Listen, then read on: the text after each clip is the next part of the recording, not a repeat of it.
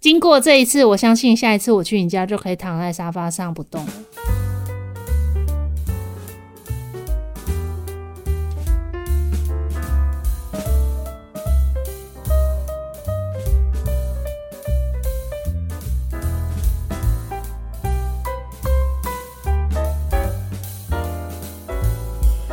Hello，大家好，我是马可， 我自己是，欢迎来到马吉卡波我金玛丽家哉。 对我们啦。是一个闲聊的节目，然后你要跟大家说我们今天要聊什么？今天的话要聊一下我们最近刚结束的日本的行程，因为我们从昨天才刚从日本回到台湾，我们去了北海道，去了八天，八天七夜。对，因为前一集应该也有跟大家分享说要带马可的爸妈出国，然后要去北海道要自驾，所以今天就来分享一下最执行，哎，最及时、最及时、最热腾腾的心得。我也想要从哪里切入哎、因为 因为这一次的行程记录，其实我有拍拍影片啦，所以主要详情的内容应该就请大家去看 YouTube 影片，只是不知道什么时候会剪出来。所以这一集应该主要是跟大家分享一下我们这一趟旅程的心情方面，比如说你对什么地方比较印象深刻啦，或者是比较推荐的，或是觉得有点失望的地方，或是一些带长辈出游的心路历程的部分，你比较想用什么角度切入？我觉得先讲推荐的，跟觉得有点可惜的，最后再回到来讲说心得跟带长辈的一些优缺点哦好了。 OK 啊，好，你说吧。那推荐的话，我觉得大家其实都蛮有共识，最推就是去黑月搭缆车，因为那个景真的是在台湾你没有办法那么容易看得到的，因为它就是很辽阔的一个高山，然后它上面就会积满着雪。那但是你是很轻松的，你就搭着缆车，你就可以这样看那个辽阔的景。要不然在台湾的话，基本上你就是可能要冬天下雪的时候，然后你要自己很辛要苦地爬到山三千公尺的高山才可以看得到的。对，那那但是你看的时候，你是因为身在其中，所以你反而看到的其实并不一定会那么的壮阔，那么连绵不绝的山峰。对，因为它那个雪山连峰，它是一整片的。然后日本的山，它不像台湾会很陡，它比较像是一大片的山，所以你会看整片看得很很震撼的感觉啦。然后又很近，可是对又是一个可以观赏的距离。而且你可以到达的方式，我觉得算是蛮轻松的。对你就可以看到这样的景景嗯，致。搭缆车上去好像也才十分钟，对不对？对啊，可能十分钟而已啊。就是你可以开车开到缆车站之后，然后就直接搭缆车上去到观景的地方。只是很可惜，现在因为是定期维修，我没办法没办法再搭一个缆车上到黑月山顶。通常如果是在雪季或者是滑雪季节的时候，他们还会有一个专门搭滑雪的那种缆车，对，那就可以再到更高的地方。对，我觉得这个是这个行程是我们这一次最推的，我们最喜欢的，就是连你爸妈也最喜欢这个行程。对，而且刚好我们去的时候，其实几乎没什么人，所以我完全不用跟人挤人，然后也不用呃，也不用排队，也不用等。可能是对我们刚好那个行程是平日啦，我觉得也刚好我们去的时候是淡季啦。我觉得那个地方不管是春夏秋冬什么时候去，其实都是蛮推荐的。只是有雪是真的很漂亮。对然后秋天的话也会很漂亮，因为它附近都是会转红或转橘的那种树，所以应该也是很漂亮的。要去的话，真的是建议还是要自驾。坐北车的话海道还可能比是要自较辛苦驾比较方便。对啊，最推是这个。然后其他的话，我觉得去看青池的时候，我觉得其实没有像想象中的这么的美。漂亮，对，就是青池的话，其实你会看到它算是水蓝色吗？嗯，水蓝色的湖面，那你觉得很漂亮，但是我觉得那个震撼程度就是不及黑月啦。对，所以最推的还是黑月，然后其他的一些自然风光也不错啦。大家如果想知道长怎样的话，就等等我们的影片或者自己上网查，因为用讲的好像也蛮难，蛮难讲出它到底是长什么样子。那你自己人，你最推荐哪一个？最推黑月缆车啊，再来就是那个小木屋，哦，住就的我地很喜方欢那对个森林里面的小木屋，可能是因为我们本身有在露营的关系，那个地方就很像那种森林系营地，就是旁边都是高耸的树，然后它那个森林比台湾的还要再更茂茂盛一点的感觉。哦，我觉得差异就是在日本的树的话，森森林里它其实都很高耸，而且它容易都很大，所以你就会觉得在台湾好像不太容易在平地你看到这样的对场景，对吧、即便你到高山，可能也不一定有，可能要三千以上。因为三千以上就有风大的问题嘛，所以我们爬高山常常都是矮的建筑林那种，所以它就不会长得像我们在日本看到的山，它是很茂密的，可是它不是阔叶的，就它叶子不是很大片的那一种，它是像枫叶啊或是针叶林，所以整个光影打下来就会很漂亮，然后我觉得很舒服。加上我们这一次住的那个小木屋，其实周边完全没有人，车也比较少，所以其实很安静。对，很安静。然后我们又是一个独栋的嘛，我很喜欢那种与世隔绝的感觉。然后我也蛮喜欢自己买东西回去回去煮的。嗯哦，就我出去玩，我还蛮喜欢有这种在自己煮的感觉，或是自己买东西回来吃。就不用在外面人挤人或排队要等啊，对之类的，在自己住的地方吃，其实还是比较舒服啦。就是很随意啊，然后你嗯想吃什么就买什么回来啊，也没有时间的压力，对，又很舒服，很放松啦。对啊，这个我也是蛮推荐的，就是这个住宿跟其他所有的比起来，因为其他可能有些也是包栋的，然后它可能比较现代，或者它比较有特色。就特色度来讲的话，我觉得这是最哎、有特色的。我们刚刚没有讲我们那个小木屋叫什么名字，人家都不知道。哦，六义安，对，我们住的是旭川那边的一六义安嗯这一个民宿，然后它在 Airbnb 上面可以找到。推荐大家如果有去玩的话，如果你真的愿意杀到富良野的话，我觉得可以住住看哦。它不在富良 野，啊，不是不是，哦，说错了。它在旭川。在如果愿意下去旭川的话，那你最觉得可惜的点呢？景点或者是住宿？住宿，我觉得这就要讲到跟个长辈出门的心情嘞、还是我就直接可以啊，讲可以啊。就我我这一次关于住宿，还有我们这个部分先讨论关于住宿好了。就是就带长辈出去这一个层面，我觉得住宿真的蛮要挑的，你懂我意思吗？怎么说？就我觉得一定要，要么就是分房，要么就是要大一点的包栋民宿。就是因为我们作息真的不一样，所以会比较有点干扰到。然后他们也会，因为我们比较晚睡，有时候也会，我不知道他们会不会也刻意让自己比较晚睡，你觉得会吗？我觉得多少都会影响啦，所以最好的话还是有分房的，分房睡是最好。那如果这些包栋的话，如果它是一间平房，它可能两间房间，我觉得还是会吵干扰到。比如说像我们住小木屋好了，对，对啊，因为像他们早上起来，然后在外面客厅走动啊，或者是收东西的时候，其实你在里面还是听得到。所以最理想状况可能就是分房。如果它是像富良野那样上下楼层的话，那我觉得就好很多，可能就要隔音好一点的。就是我自己是在小樽那天的晚上觉得影响最大，因为我们那个小樽的住宿它是楼中楼，所以它基本上没有隔间，那个声音真的是一点点声音你都会觉得很大声，因为它空间本来就已经很小了嘛，再加上他们可能出去干嘛的，拉开窗帘就超亮，所以我会觉得有一点累，对，所以这个是可能可以注意一点的地方吧。就如果你你未来有要带长辈出游的话，但他们一定会很喜欢大家都住在一起，所以可以的话就找找包栋的，哦，找包栋了，然后对吧？他们比较喜欢一起，大家可以一起吃个东西、喝个酒啊，或是看一个电影、看个影集、聊聊天，我觉得全部一起在客厅的感觉啦。我觉得如果像洞爷湖那次，那个时候晚上也是可以啊，就是在同一个房间，但是我们其实是两两间房，就是可能有一小段时间是这样子的，我觉得就可以，不用全部都一直在一起。是没错，我觉得可以聊一下说。作为媳妇跟公婆出门的心情是怎么样？应该是蛮多人想听这个部分的。你觉得出发前你有什么预想吗？或者是你出发前有想过可能会发生什么情况吗？就是你作为儿子夹在你爸妈跟你哥跟我中间，在出发前你有什么预期会发生什么事过？这个想法过吗？我只觉得就是出发前要做很多心理建设，你说你吗？对啊，因为心理建设的部分就是你要顾及到安排行程的人的心情跟长辈的心情，毕竟他们这一次主要的对象是他们啊，那他们心情还是很重要。但是他们有时候安排的行，我们安排的行程或者是我们想中间去有的点，中间有一些突发状况的时候，他们就会比较焦虑、比较紧张，那就要安抚他们。再来的话，就是有些行程的话不一不一定适合每一个人，就是有些行程它可能会比较累，或者是走比较久，或者是移动的时间，或者是吃饭时间比较晚。对，那大家可能就会。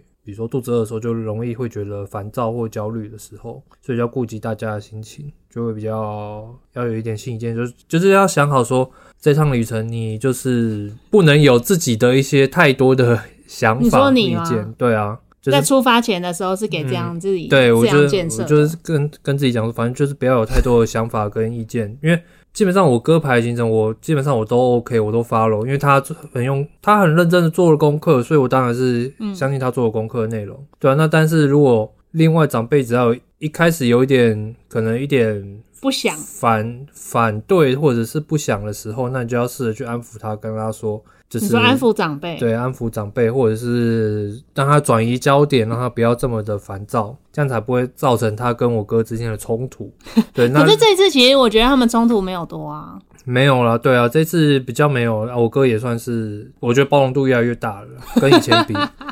对、啊还，是因为这次是长辈出钱，所以没有吧心我觉情得上也不一样。我觉得是应该跟钱没有关系耶，就你他的应该观察原本吗是，我觉得跟年纪，年纪有关系耶，以前很多时候是我爸妈出的比较多啊，你说你们以前一起出国的时候，对啊，然后还也要顾及你的心情啊，因为有时候如果行程比较拉比较长的时候，你就会肚子饿啊，或者是觉得很烦啊，或者是觉得哦，我就很不自在，不能做自己啊。那你比如说你有想要逛的，但是又因为这个行程你没有办法去逛你想逛，或者是有些人在犹豫不决的时候，你就觉得拖拖拉拉很烦，那你就要呃想说。哦，要他们等，到底是想怎样？你的心里的 OS 一定大概是这样嘛？那我就要想说，啊、那怎么办？那你那怎样让你安抚你的心情？不然你等一下可能又不开心，或者是又觉得不愉快的话，那整趟旅程其实就会压力很大。那我那个后来我就想说，那没关系啊，那你就去逛你想逛的，反正你就是想要去自由做你要做的事情，那你就去。那反正我就是 take care 他们就好了。所以我的心得大概是这样。怎么听起来玩的不开心啊你？不会啊，去了很多地方还是蛮有趣的、啊，只有是中间要多一点心情上的调试啊。但我觉得出去玩就是还是会蛮放松的，因为你到那个环境，有时候，呃，有时候其实不一定是说你去了一个新的地方，有时候是跟你觉得很重要的人一起在那边留念的一些回忆。对，就还是啊不错，是不是？对啊，对啊，换你啦，最重要这一 part 换你啊，我不知道怎么会讲起来，会不会变成我是一个坏媳妇？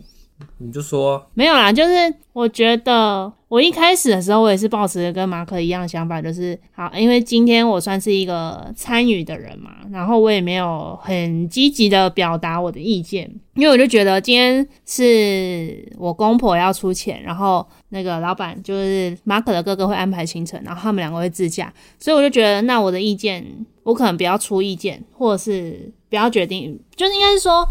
我会觉得我好像不用去决定什么事情，所以事前我给我自己的定位是这样，就是我觉得啊，反正就跟着就好了。但是前前面的三天我就发现这样，我没就是我没办法这样，我不知道那个怎么讲欸诶、为什么？就是前面两天的时候，我就发现哦，我好像没办法完全不表达意见，因为你还是会有一些想法、啊。对，对啊然后我没办法真的把自己转成一个没有想法的人，所以前面的两三天其实是有一点在自己拉扯的那种感觉，就是我会觉得说，哦，这个应该要怎样，可是我会觉得那我不能讲，然后我就会更心情上会觉得很很有压力，然后再来就是我一开始 我即使已经跟你们家人相处过那么多次了，我前面几天还是很不习惯你们不聊天这件事，也不是不聊天啦、就是互动上比较少，可以这么说吗？你应该只说在车上的时候互动比较少，没或有，者还有在吃饭的时候，吧。对对对对啊对。可是我不知道是是真的这样，还是因为我自己比较敏感。我觉得我们家的互动本来就没有像你们家的互动那么多啊，因为你们家互动是因为你们三姐弟会一直聊天一直讲嘛，那我们家的话就不会，就是可能有一段有一搭没一搭的这样聊，因为我们本来就没有一定要一直讲话。对所以状况我前两三天的时候，我觉得很痛苦的部分是，就是如果我公婆在问一个什么问题，或是他们要聊天的时候，然后他们两个不回答，就变成我，我好像就必须去回答。所以前面那两三天我就觉得很累，就是我觉得为什么我要一直，就是我要一直把我的那个社交模式打开。然后到了第三天，就是在那个小樽的时候，再加上那个刚刚马可有说小樽的那个住宿真的太挤了，我觉得那也是一个造成我压力爆发的原因，就是太挤了，然后我没有一个个人的时间的感觉，就是我没有一个可以完全放松的时间，因为我觉得在前三天的时候，我都还没办法很放松，就是像在自己家里那样随时想躺就躺，所以到底小周那天我就整个大爆炸，然后我就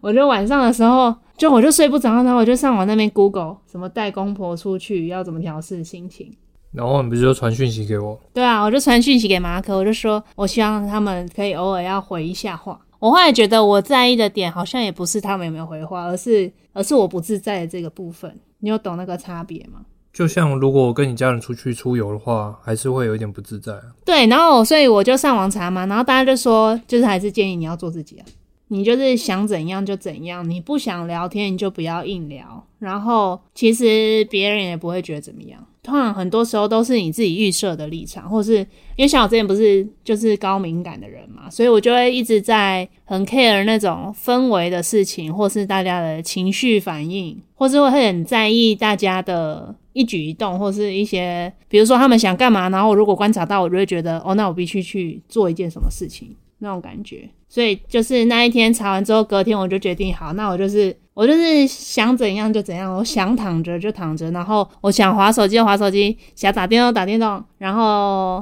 不想聊天的时候就不要聊天。然后刚好也是去住那个小木屋的时候，就觉得哦，就 OK 了，这样大概是这样，心情的转折。我看你后来从小木屋之后，你就开始有在诶，没有小珍那天就开始有在打电动，然后小木屋之后一开始就比较放松一点。但我觉得这个也是你会这样心情状况，我觉得蛮正常的啦。我觉得除非你真的是认识的很久，然后你跟对方的家人长时间相处，那你可能才有办法。就是、一开始就那么放松，对，一开始就那么放松，因为反正我觉得，如果假设我跟你家人出游，比如说去南投，或者回去日月潭，或者去哪边玩的话，我应该也是会这样子，就是从头到尾不自在，但是又觉得好像可以接受，但又有一点拘束，你看我之前去你家，我还不敢躺在沙发，被他们看到嘞。这样就没差。对，现在没差了，因为不知道，我觉得好像有的时候都是自己觉得不行，或是自己嗯觉得必须维持一个什么样子之类，但其实就是长辈不一定有希望你有那个样子，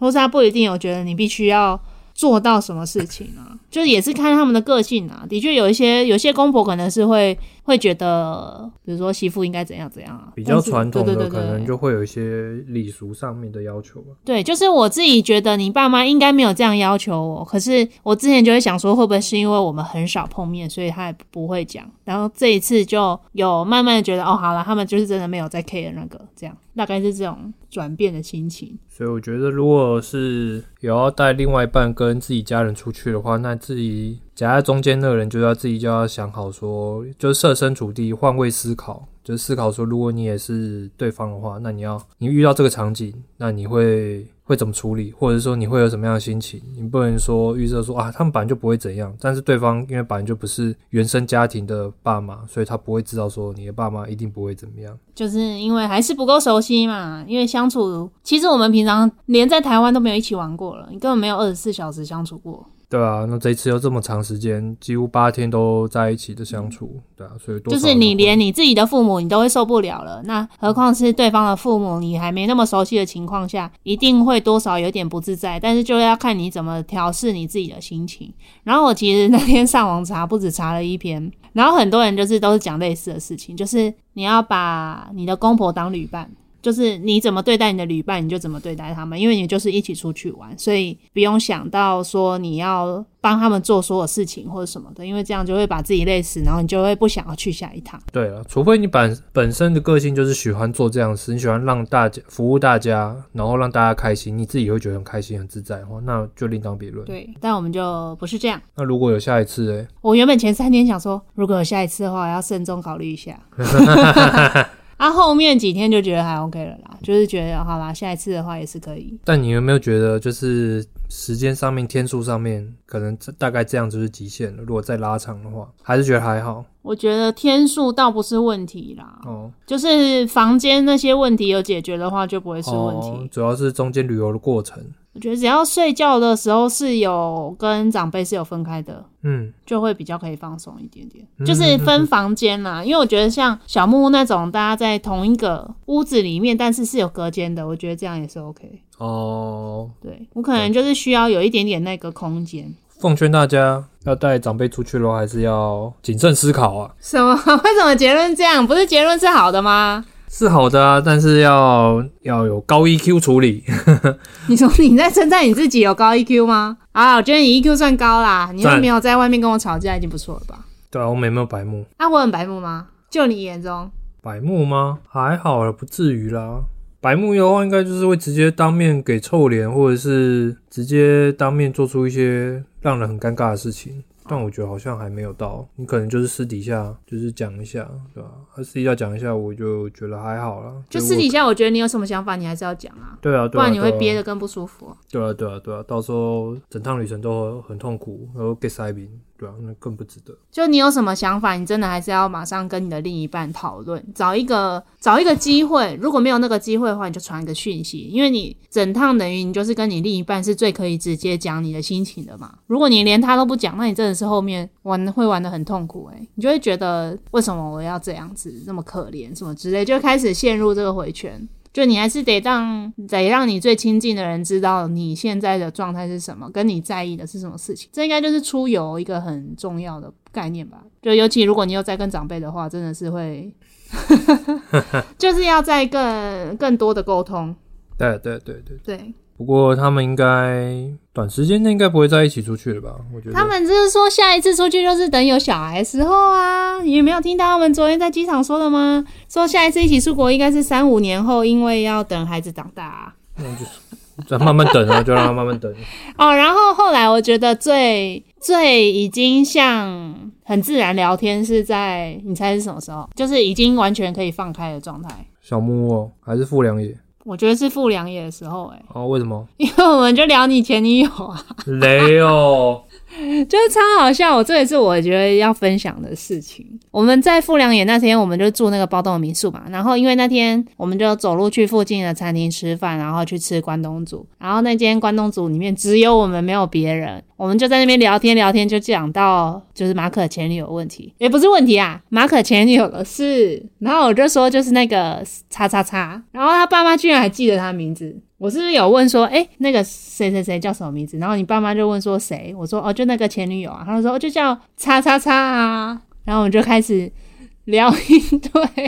就开始聊说，哎，他们觉得他是怎样的人啊，然后或是什么个性啊，然后还跟我说什么，哎，记者，我跟你讲啊，我博翰那时候会跟他分手，就是因为怎样怎样哦，什么的，我觉得根本就是拿我当话题来润润滑你们之间的一些就很好笑，啊聊当这个润就滑很好剂笑 啊。嗯，因为只有这个，只有我的事情是两边都知道，然后两边都可以聊起来的。因为我就会再问他们更多嘛，因为我也想知道嘛。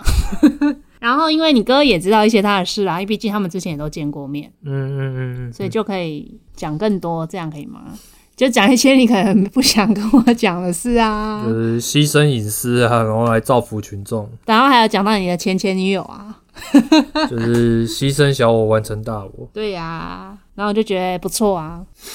怎样？很你好那时当下心情怎么样？被这样公开谈论你的前 任，就很意外吧？很意外啊，怎么个意外法？意意外吗？好像也不太意外，啊，因为你就讲那么大声，啊，他们好像就听到，听到他们也就是因为已经过去那么久，所以他们应该是不太 care，他们就会直接讲出来。没有，应该他们知道我也在讲，就是我不会 care 了吧？对啊，所以你讲那么大声，他们知道你不 care 啊。对啊，过那么久，我也他也应该也知道，我应该就反正也无所谓啦，对吧、你都可以讲出来，应该就代表我无所谓了，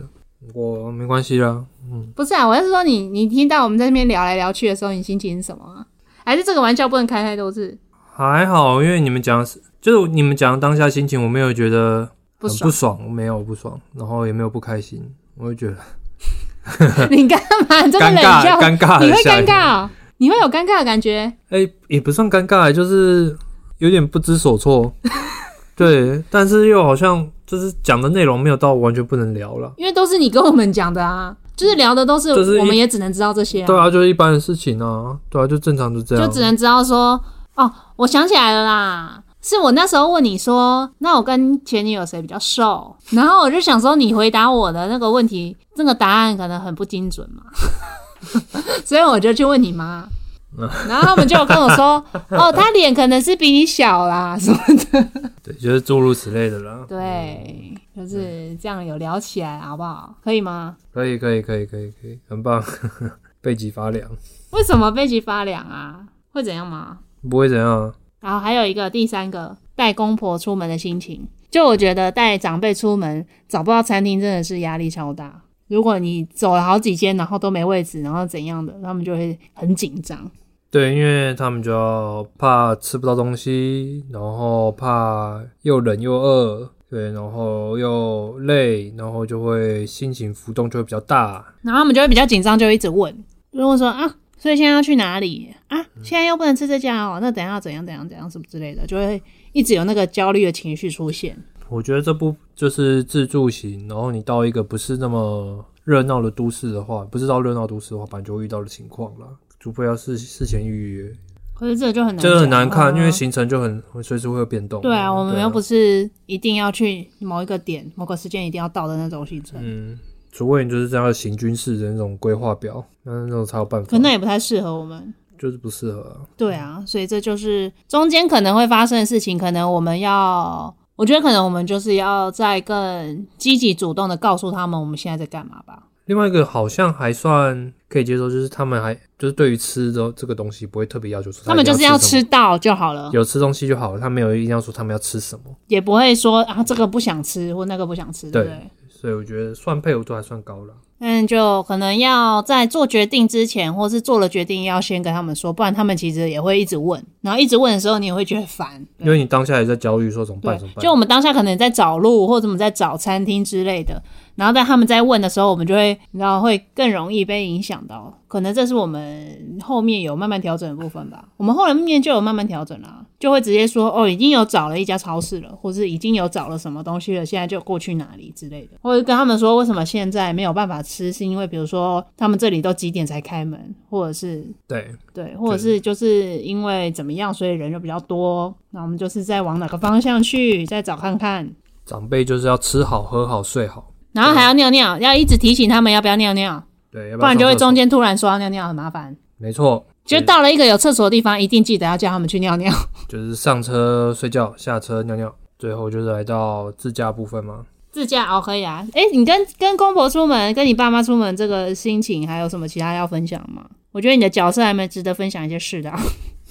刚讲了啊，就是夹在三个三方中间，哦，我觉得这个还有一个是因为我也没跟你哥出去玩过，所以我也不太知道他旅行的调性是什么，对啊，所以这次旅行完之后就知道，就是你跟我哥的调性就是不一样，会吗？比较不一样啊。因为我我跟我哥就是可以为了去一个地方，我们可以慢慢走，然后会用走的。那但是你不会不太对你来讲，就是拉那么长的距离的话，你就觉得很累，对，你觉得也没有必要。所以我觉得那本来就是调性不同。如果最理想状况就是可能是一起去，然后住同一个地方，但是中间旅程的过程我们是分开的，就是各自去自己想去的地方或逛想去的店，这样的方式可能是最适合的。幸好就是你跟我哥他们，就是你们两个算是配合度也都算蛮高的，他也没有坚持说他一定要，对吧、你也没有坚持说我一定不要，嗯，所以就就就还好。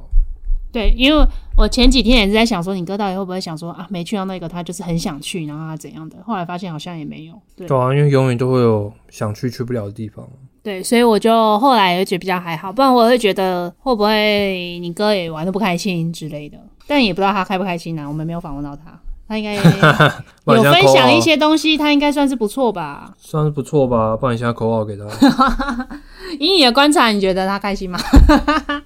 算是觉得不错吧，还是有去到一些值得回味的地方才会可以发文啊。也是啦，不开心就是没什么值得留念的，就不会特别想发东西了，是吗？嗯，我们自己也没对，揣测。对啊，是自行揣测。好，大概可能是这样啦。嗯大家可以自己去问吉恩天师的老板玩的开不开心。 下一个就来聊自驾。你觉得这一次在日本右驾跟上一次在泰国右驾有什么差 别？哦，我觉得差很大，怎么说？就是还是因为车上载的人的问题？呃，车上人先撇除，那最后再讲。就是你实际开车，因为你真的是道路状况，它比较道路没有比较小一点，在市区的时候道路比较小一点，那车流也比较多一点，所以你就会一直觉得对向车快要撞到你，因为你就是在算右驾嘛，算对啊，你觉得在右边，对所以我在你会右觉得边对向然后对向车你就不是习惯那一个视角啦。对，因为你在台湾的话，你是左驾的话，其实你的对向车道其实是离你很远的，就是不你是中一间样还吗会有隔一个副驾的感觉。不对啊，是吗？哎、对，好像是。对啊，诶、哎、不对啦，我们也是，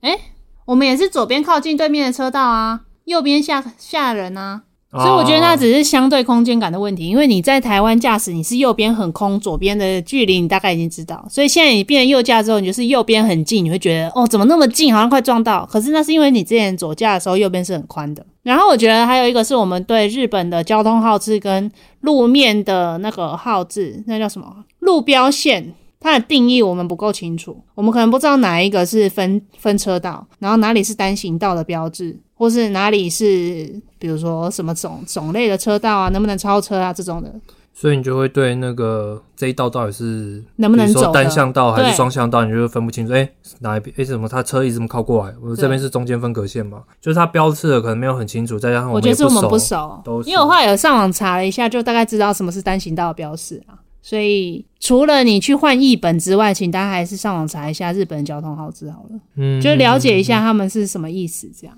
对啊，那这个空间感就真的是没有办法，你就要去适应它。对，那当地才有办法适应的事情。对啊，因为如果你比如说你在右驾，然后你又离得离右边太远的话，你左边其实很容易到 A 到墙壁，有点蛮危危险。嗯嗯，我们是有 A 到了，小 A，小还 A 小还 A 好还好，对啊，然后再来就是除了这个要适应的部分的话，就是你还要适应一下车上乘客们的一些情 绪。对，那车上乘客们情绪，因为他们就是长辈们，就是偏容易紧张，对于交通工具的部分，他觉得哎、快撞到了，或者说哎、你这边靠很近，或者说哎、哎、你你怎么这那么么快，哎、快？你怎么么急刹？哎、你怎么没有遵守交通号志？哎、你怎么就是转弯那么晃？之类对，的，就是说哎、到底要到了没？就是就是很多紧张的情绪。对，就是当如果他没有很清楚了解这个行程或者他目前的地地理位置的话，他就容易发出这样的疑问。哦，然后再加上他如果感受到我们也很不确定要怎么走的时候，就是我们如果一直错过路，或者是我们一直啊又走错了又走错了，他们就更紧张，说到底在哪里啊？到底是要怎么走啊？ 但这个就很看长辈自己个人的个性，个性啊， 这个人在台湾你就可以知道了，对啊，啊如果只是是出国就会加倍这 样。嗯，所以这种时候就是建议他就尽量让他睡着，不把他打昏， 你说直接给一个安眠药哦？对啊，或者是说让他吃饱就让他睡，或者是他快到市区的时候再让他睡，平常在高速公路先不要睡，要要逼他醒着这样对子对吗？对对对，对市区他们会比较紧张因，为市区就车比较多啊，然后红绿灯人行人也比较多啊，所以就开慢一点，状况也会比较开慢一一点会比较安全啊。或者是你要直接叫他不要讲话吗？你们后后来我觉得他有好一点哎、但我觉得那个就是一时的，他只是强压自己的内对心。啊，那个他其实还是发出一些些小小的声音，你自己都那听些得声到、啊。音你也会觉得不爽吗？或是你也会觉得有会压力吗啊，就真会的哦、啊，会觉得烦不烦？都已经在看了，还想要还要念多久？我觉得你们两兄弟应该这一次是这一点上会觉得影响比较大，对不对？ 开车这个部分，对啊，因为我觉得其他的一些问题我们都是是可以还克可以克接受克的服的啊。那这个人为问题，我就是真的没有办法控制它。这就是会造成我们每天晚上讨论的一个重点。对啊，就只是会希望他啊，这这个可能也没无解啦，这是他的个性就是这样，这是对没办法啊，解真的决。是他可能要喝花精啊。 对啊，就是尽量能睡就让他睡了。然后副驾就是尽量帮忙看路啦，嗯，我觉得这还蛮重要的。如果在市区，真的副驾要蛮帮忙看的，因为我们不习惯那个地方的话，你的视角有时候会看错方向。比如说我们左驾在台湾，你就先看左边嘛，对不对？可是你右驾去那，你要先看右边，因为车会先从右边来，再从左边来。所以这都是一些小地方，副驾是可以做一个协助的，也可以帮忙看旁边会不会撞到之类的。这一次自驾，我也觉得我坐坐副驾的话，我也是蛮有压力，因为你坐副驾，你就可以很清楚听到他们的焦虑，然后你要帮忙看路，然后有时候要找路，然后有时候那个导航又是就是要看导航要看路，然后又要听到一些声音，你就会更紧张，就是会觉得压力很大，完全没办法休息。会在日本自驾的大概就冲绳跟北海道吧，对啊或者是你其他要城去一些郊区吗？哦，比较远的那种，应该还是有一嗯些，像我们去合掌村，我们也自驾之前，但是如果你自驾是去郊区的话，我觉得压力就小很多对，。郊尽量不区要就再没什么 问题，城市真的是哦，哎、光是札幌就会觉得崩溃了。东京是绝对不会自驾啦，不会我啊觉对得啊，大阪也觉得应该是也不不会用对啊啊，，重点是不用。就方便了就不用到。但你们不是也有讨论说，如果带他们坐地铁也很累吗？对，就是有讲到，如果真的是去东京或去大阪，然后你们要坐地铁的话，就是要一直转车、换车、走路，其实也是很容易累。你一天其实去去不了多远的地方，也去不了多少景点。而且我记得东京的地铁不是每一个出入口都有电梯，对，所以如果你要要走楼搬梯行李的，话是很麻烦的，就变成我们住宿可能不能那么常换啊了、如果去这些地方，当然住宿大概就不太会换。啊。也不知道下一次什么时候啊，我们可以预先先想啊。对，自驾大概就这样吧，我觉得要注意的地方这样。然后还有一个好笑式分享，好笑或雷式分享啊。第一个就是我们算是有半推坑你妈那个陪审团吗？就是我们先在住宿的地方先放陪审团的影片，然后开车的时候我就放了陪审团的 podcast，然后你妈就说：“哎、这是不是昨天在那个开箱超商的那个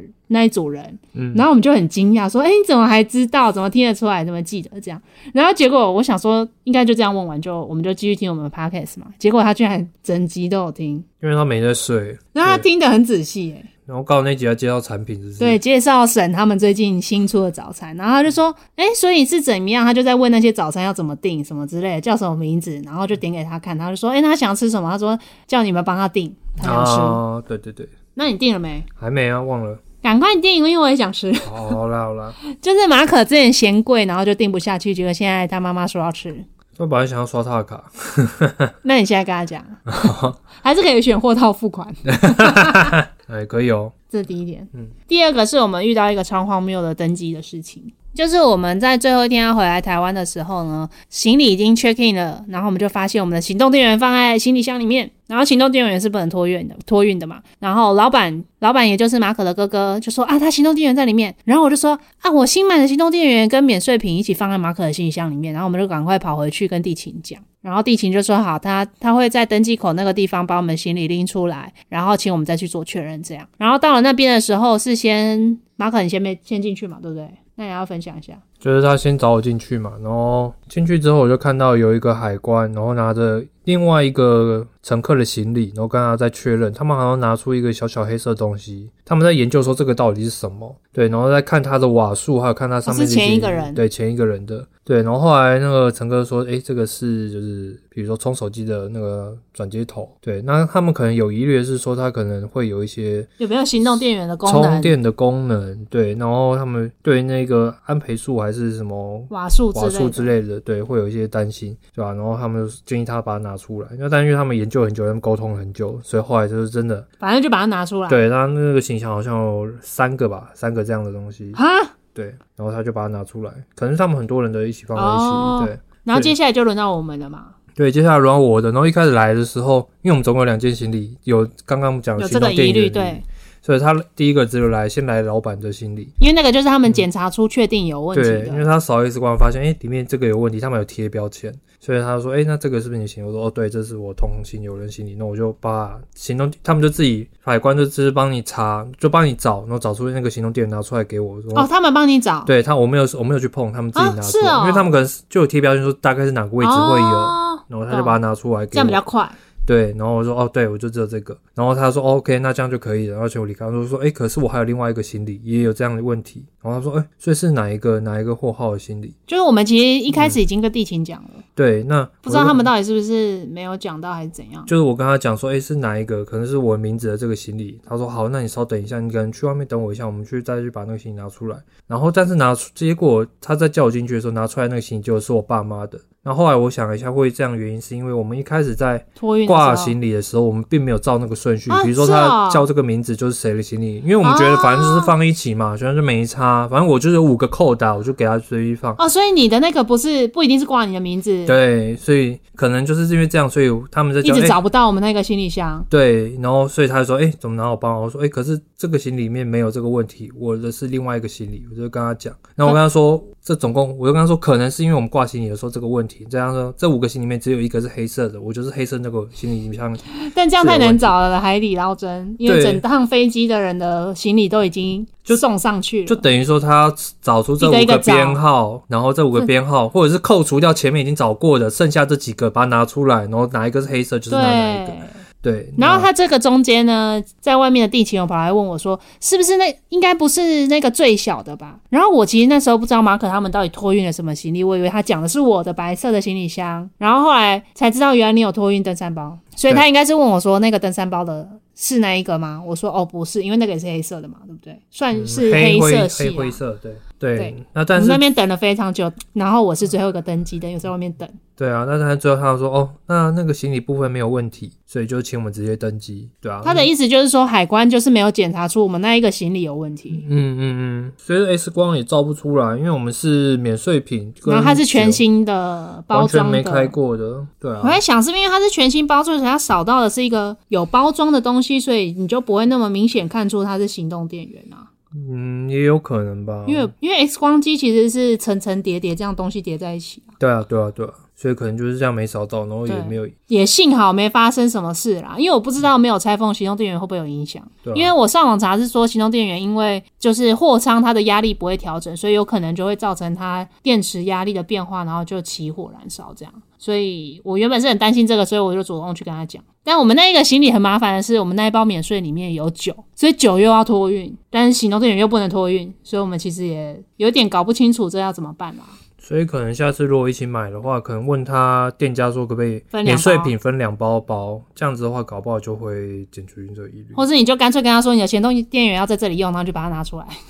对啊，但就那是这样就没有免税了这。样就是免税的手续又变得很麻烦，但你就前面麻烦，后面就这边就比对较啦安全。嗯就是托运的时候还是要注意一下这个问题啊，因为毕竟攸关到我们飞行的安全。我、真的超紧张的，可是地勤都很很 peace 的样子，看起来算是冷静了。可能很常碰到这个问题吧，因为我嗯们是主动去跟他们讲的、啊。对啊，对啊，对啊，然后他也就跟我们说，哦，我们就坐着等，然后有状况他会来叫我们，叫我们就是在这里等就好了，他会嗯再来跟我们联系什么的。对啊。那但是感觉他们空服员跟海关其实也是没有这么的确认、确定说这个到底有会不会有状况。对，嗯其实他们我不知道他们有没有听懂我们讲那个是什么意思、欸，但我觉得会应该懂吧，因为中间有一个是有会是会讲讲中中文文的对的地勤，所以我觉得应该是可以清楚的表达我们的意思。反正最后平安归来就好了啦。对啊，那最爱插小插曲是在机上，真是很够有够吵的，哎、那真的是没办法啊，就是刚好我们前后左右都有小孩啊。然后一直在哭，然后有人在欢，一个是哭了，然后之后终于被抱起来之后就安静了，然后另外一个呃是从头想欢到，睡，那个我不知道到底有一个讲是吗想睡啦，是哦，他对从头欢到尾那个哦，没有，那有两个，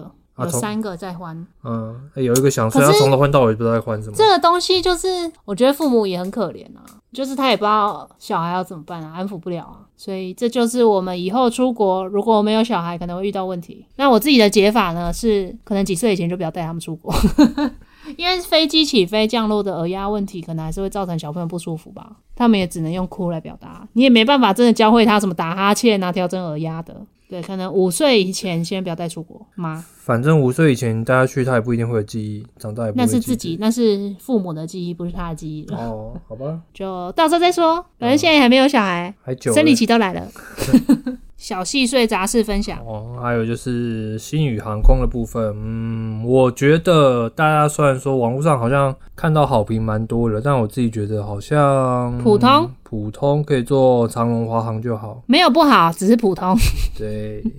因然后为跟餐我点也很普通，跟我预想的，可能我以为，因为之前做长龙华航都是做那种三排的，但他们是哦、两排、很大的。对，他们是两排，这三加三。以前三排的话是二，诶，三中间不知道好像五吧，三包五，对，这种三五三之类的，所以很大。对对啊，所以我就觉得呃，跟我想的一预想有一点落差，然后空间感其实大家都是一样的，没有差太多。那餐点的话，也没有说强到说哇，真的很值得。就餐点很普通，而且我都吃完都还会饿。对啊，而且他们的像是商务舱的话，我觉得好像也没有特别多。那么商务舱跟很经没有济舱隐只有秘一个布隔起来，我觉得对，因为我预想商务舱它可能是很有隐秘性的，对然后，会还是是很头等舒舱服才有这样。啊，有可能，有对可能在头等舱才比较好，因为没废话也没没坐过啊，没坐过，头等舱一定比商务舱好吧？所以我觉得嗯，下一次可以不用做新语，但是带长辈还是建议做一般航空。有什么状况的话，才有对口可以解决你的问题。对啊，因为做联航的话，你就会比较麻烦一点，很多事情要自己处理。嗯，没错，那食物的部分呢？有没有印象深刻的食物？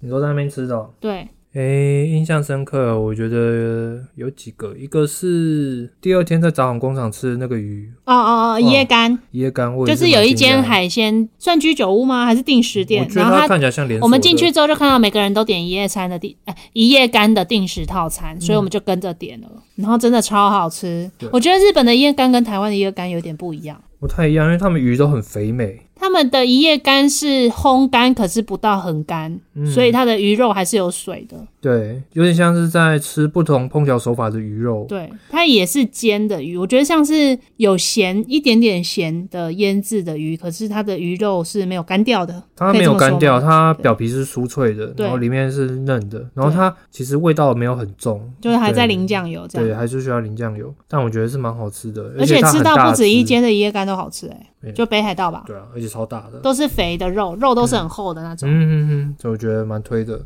然后还有另外一个就是我们去那是三角市场、嗯吃的那个生鱼片冻饭，对，那个我它觉的得寿司饭很好吃，对，它的寿司饭很好吃。相比我们最后一天有去另外一个鱼市场吃的那个冻饭海鲜冻的话，我觉得就真的有落差。它的饭跟它的料，我觉得就普通。对就很普通，就是感觉我就是被骗的观光客。因为我们最后一天是在札幌的市场吃嘛，其实札幌的那些鱼货好像都是从小樽进去的， 所以我们就在小樽吃就 OK 了。因对啊为小樽好像是渔港，对不对？嗯嗯嗯，对啊，而且它也没有比较便宜，札幌的反而比较贵。对啊，所以如嗯果你想吃好吃的海鲜冻饭，还是去小樽札幌，就是可能跟小可能要樽差挑不啦，可多。能就要找店。而且小小樽好像店家稍也没有比较多，店家也没有比较多诶、哦，札幌店家比较多啦，可是小樽的比较好吃。对对，然后另外还有就是我们在小樽运河那边吃的那个炭烤的海鲜，就有吃个帝王蟹脚，然后还有也也是也有吃椰干。就你刚刚说的、啊，椰哦，干我啊说的是另外一个啊，我刚刚说的是札幌工厂的那个椰干。哦，对哈，对，我们有哦吃对两对个，我们嗯在小樽的一个算小居酒屋吗？那个算居酒屋吗？好像不算欸呢，就炭烤海鲜的小店啊。对啦对啦嗯，原本以为那间会很观光客取向诶、结果是很好吃诶、欸我觉得也蛮好吃的。对，然后那天晚上吃的那个洛基食堂，我觉得也蛮好吃的。就是一个炸鸡店。对，它炸鸡真的，它那个很鸡赞腿很赞，它那炸鸡块超赞。好，那你你其实你都把好吃的讲完，那我讲一个。我有一个最印象深刻的，其实是我们去 Seven 买的那一些小菜，哦就是我熏们火在、腿哦对对对，我们在 Seven 买了熏火腿，然后一些比如说腌制的萝卜啊，然后萝卜红色的萝卜泡菜，然后还有一些比如说鸡胗洋葱的下酒菜吧，都会是你在台湾的居酒屋会吃到的那一些冷盘的东西，哦或者一些什么马铃薯啊、章鱼脚之类哦，的那些。小菜就是从富良野那那个晚上吃的那些对对小菜，对那些都蛮好吃的。然后你就会觉得天呐，这一个才好像才五六十块吧，对啊，就一个才一个五六十块，可是超好吃哎、嗯我们大家的评比就是，它那个是店内的等 级，就是我们去店里面吃到这个味道会觉得 OK 的，对，然但是后我嗯结果在是 Seven 就可以买得到。没错，然后他们好像很流行那个生火腿，嗯，每一家便利商店都有出烟熏的生火腿，我觉得那个也超好吃。对，就是你可以用一个蛮便宜的价格就买到，然后回住宿的地方配酒或吃东西，就是搭配着吃，这样很不错，真的。嗯嗯嗯嗯嗯，对对，还有豆乳，啊，你还有哦，对豆乳，你最爱的，每天都喝一罐，因为我就不能喝牛奶嘛，所以我这次真的没有喝牛奶，然后我就都买豆乳。我发现日本的豆乳选择超级多，就是它有各种口味的豆乳，然后有各种有没有调整味道的豆乳，然后我就每一种都喝过一轮之后，我觉得麦芽咖啡口味最好喝，然后我就买了一些回来，但我觉得一下就会被我喝掉。啊，那天吃晚上吃那个关东煮也是蛮特别的，我觉得，因为就是刚刚有说聊前女友的那个前女友关东煮，就是它的配料，然后跟它的汤头都很赞，对，那这也是要感谢我们有一位会日文的老板，对吧、啊？就是马可的哥哥，他会日文，所以才有办法带我们去这些感觉没有观光客的店。啊可以跟他们稍微沟通一下啦。对他们也比较愿意接待啦，对对对，要不然真的完全不会日文，他们可能会很也困扰，因为他们都是老人家在开店，诶，那洞爷湖那个晚上我们吃哦，吃那个吃那个望洋蹄望洋蹄，望洋蹄也不错啦。名店。觉得整趟来说，食物我们吃的都还不错吃、欸，没有什么特别雷的，就最后一个晚，最后那个市场吃的那个对我啊觉得比较累，但那也没关系啊，就有吃饱就好，反对正啊都已经要走了。对吧、啊便利商店也都好吃，对啊，狂吃然后他每们天都在的那边卡喝士达酒酱。让你每天在那边吃甜点。对啊，在台湾都不吃点，去那边狂吃对啊，然后每天晚上一定要喝。还有那个，你要不要讲踏剂？哦，塔鸡站，塔鸡站，就我们在日本的超市发现他们的踏剂超便宜，就是台湾可能卖一千四、一千六、一千七，反正就是一千六左右的价格，在那边只要八九百块，等于就是对折。所以我们就买了一个它的算中等，它有三个阶级的的那个酒嘛，我们就买了一个中等的回去喝，就觉得哇，真的好喝。对，就是你这个价格喝到这个，就觉得哇很赞，因为跟你平常在台湾喝的一些清酒比的话，因为它最少都是大饮量等级，然后喝起来那个果香味跟顺口的程度是之前喝没有喝过的程对，度，嗯就是难怪它会那么红那种感觉。之前知道它既很红，可是它真的很贵嘛，在台湾买真的太贵，所以从来没有想过。结果居然在这一次发现了，哇，超好嗯喝！然后我们还买它最顶级的来哦喝，对，那那最后我们的结论就是，我们不用喝到最顶级的，因为喝到最顶级的话，确实就是再贵一些，没有到很贵啊，可能一千多块，就是换算日币换算下来。但是我们会觉得哇，它下面那个第二等级的中间等级是 CP 值超超高不用一千块以对，内，那个我觉得不会是超过二哥那个是几分三哥九分，哦，三哥九分，嗯，就是它有分那个叫什么纯米四五，嗯，然后三哥九分对跟二二哥哥什么几分忘记了，反正就是三哥，哥是割韭菜的 割，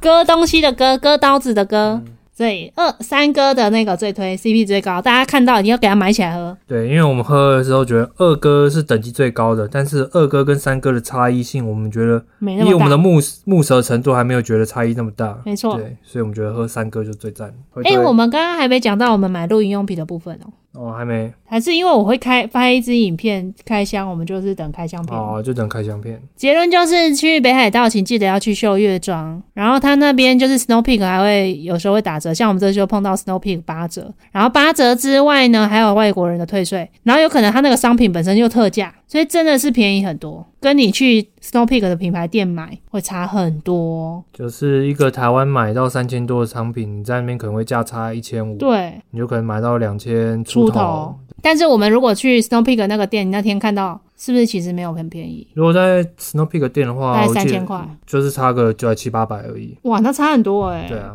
而且那里还不知道能不能退税。对啊，所以我觉得算是对有，算是有买到一些我们原本就预计要买的东西啊。就是如果有机会再去的话，可能我就去挑最大的那家店再看。对，嗯，你跟我想的一样，对啊，就想去秀月庄白石店，对啊，就是看到底有没有什么样的货，到底多大，虽很然好是不一奇定。会买，但是蛮好奇的啦。就想看，然后它会到底多便宜这种感觉。然后我觉得很感谢婆婆出钱喽，她还每天发零用钱给我们，非常的感谢。 对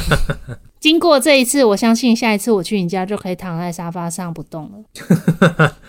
原本就可以躺啊，哦，我之前不敢啊，我之前会躺，但是他没出来，我就会坐起来啊。嗯现在我敢了，可以吗？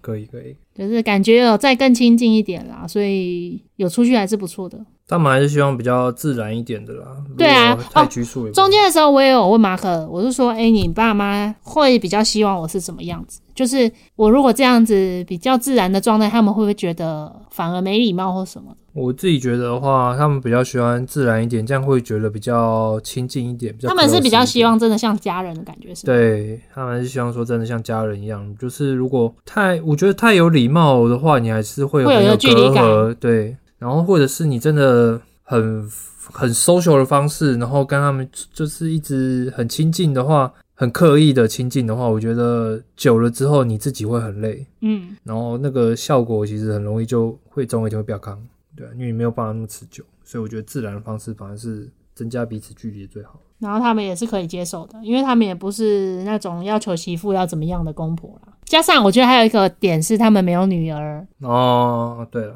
所以就是难得有女生还是有差吧。还是比较活泼热闹一点吧。嗯，因为我们家都是偏冷啊，就跟我也哥会跟你或你哥就在那边讲一些事啊。多一个人来讲话的话，会觉得比较热闹一点，那他们也会比较开心一点，就是可以姐这边听我们讲的话，我觉得也可以比平常的状况好很多。平然后常他们很也亲近还有一天哦，怎么办？今天这集录好长。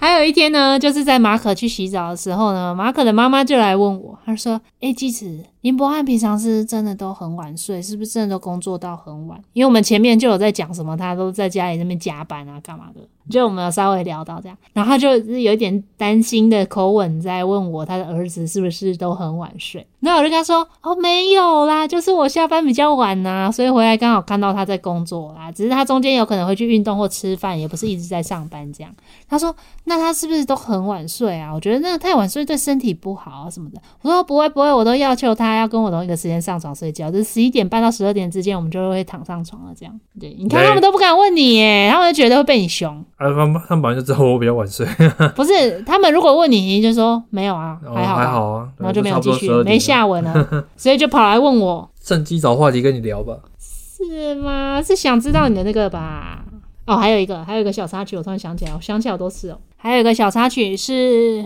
好像住小木屋的时候，你爸妈不是一起出去散步吗？然后我就跟你哥说，你爸妈感情真的很好诶、然后你你哥就说，有吗？还好吧。你爸妈感情不好吗？